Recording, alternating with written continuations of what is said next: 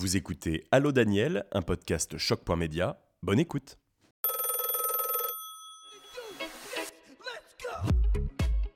Allô, c'est Daniel. Être directeur d'un réseau de carrossiers, en quoi ça consiste? Je demande à Alexandre Bornier du réseau AAG de nous en dire plus. Bonjour Alexandre. Bonjour Daniel. Quelles sont les compétences clés nécessaires pour gérer le poste de directeur de réseau au quotidien? Tout simplement, quand on occupe la place de directeur d'un réseau de carrosserie, on doit être très attentif tout d'abord à l'évolution du marché de la réparation collision afin d'apporter la bonne stratégie, je dirais le bon accompagnement auprès des carrossiers pour qu'ils obtiennent la meilleure rentabilité. Notre rôle avec l'équipe qui gère les réseaux chez AAG est d'accompagner les carrossiers dans leurs choix stratégiques, économiques, le recrutement, les achats. Ça passe par la formation, la communication. Les sujets sont très nombreux. Et c'est ce qui fait que c'est passionnant. Comment est-ce que tu vois la place de la femme dans la filière mobilité? Alors, pour moi, il n'y a pas de débat sur la place de la femme dans le monde de la carrosserie, comme dans toute la filière mobilité d'ailleurs. Je peux vous dire que de nombreuses femmes sont présentes dans les carrosseries aujourd'hui, à l'accueil, à l'atelier, et parfois sans elles, les résultats ne seraient pas aussi bons. Euh, croyez-moi. Donc, encourageons les femmes, comme les hommes, à faire ce métier de carrossier. Sans dévoiler de secrets, sur quelle mission euh, en jeu travailles-tu en ce moment et pour 2024 pour nos top carrosseries et Precium carrosserie, nous travaillons sur euh, de nombreux sujets.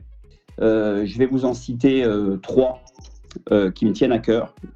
tout d'abord, la démarche RSE. C'est très important que nos carrossiers soient sensibilisés par la tête de réseau sur les actions à mener. C'est vraiment notre, notre rôle de les aider. Ensuite, la formation. Je suis très attentif à la montée en compétences des salariés dans les carrosseries.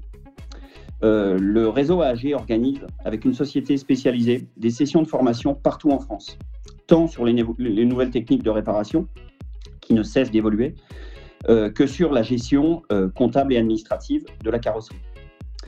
Il est très important d'accompagner les adhérents dans leur quotidien sur ces deux sujets. Et je vais vous donner un, troisième axe de travail pour moi qui est aussi très important, parce que là on parle de business et d'affaires c'est l'apport d'affaires, qui est également un sujet que nous travaillons avec les plus importantes plateformes de gestion de sinistres et les assureurs. Et certains de nos carrossiers, évidemment, en profitent. Si tu devais choisir un autre métier en carrosserie, quel serait-il? Alors, sans aucune hésitation, euh, ce serait peintre, car le fait d'appliquer de la couleur et de donner de la brillance à une ou plusieurs pièces après un choc est toujours très beau à voir. Les techniques d'application sont nombreuses, et pour tout vous dire, j'ai déjà un peu pratiqué. C'est vraiment gratifiant de voir une voiture qui brille après un accident. Il suffit de voir les yeux du propriétaire du véhicule qui brille également lorsqu'on lui rend sa voiture après, euh, après un sinistre. C'est vraiment une satisfaction et pour le carrossier et pour le propriétaire de la voiture. Et pour terminer, Alexandre, que dirais-tu à un ou une jeune pour euh, synthétiser un peu les forces et peut-être les faiblesses de cette filière? Je, je lui dirais qu'il y a de nombreux débouchés, qui n'hésitent pas à aller vers cette branche où nous manquons réellement de candidats. Euh, j'ajouterais même que s'il a la fibre pour entreprendre, euh, il pourra peut-être un jour avoir sa propre carrosserie. C'est important pour un jeune d'avoir des rêves et de se projeter dans l'avenir.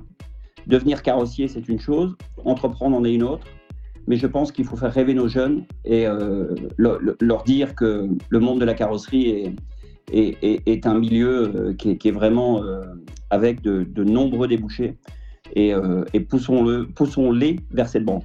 Et pour contrer un petit peu les préjugés qu'il peut y encore y avoir quand je parle de faiblesse de cette filière, je pense que tu vas être d'accord avec moi pour dire qu'il y a euh, l'atelier a complètement changé et, les, idées reçues que nous avons sont, sont à changer. Complètement.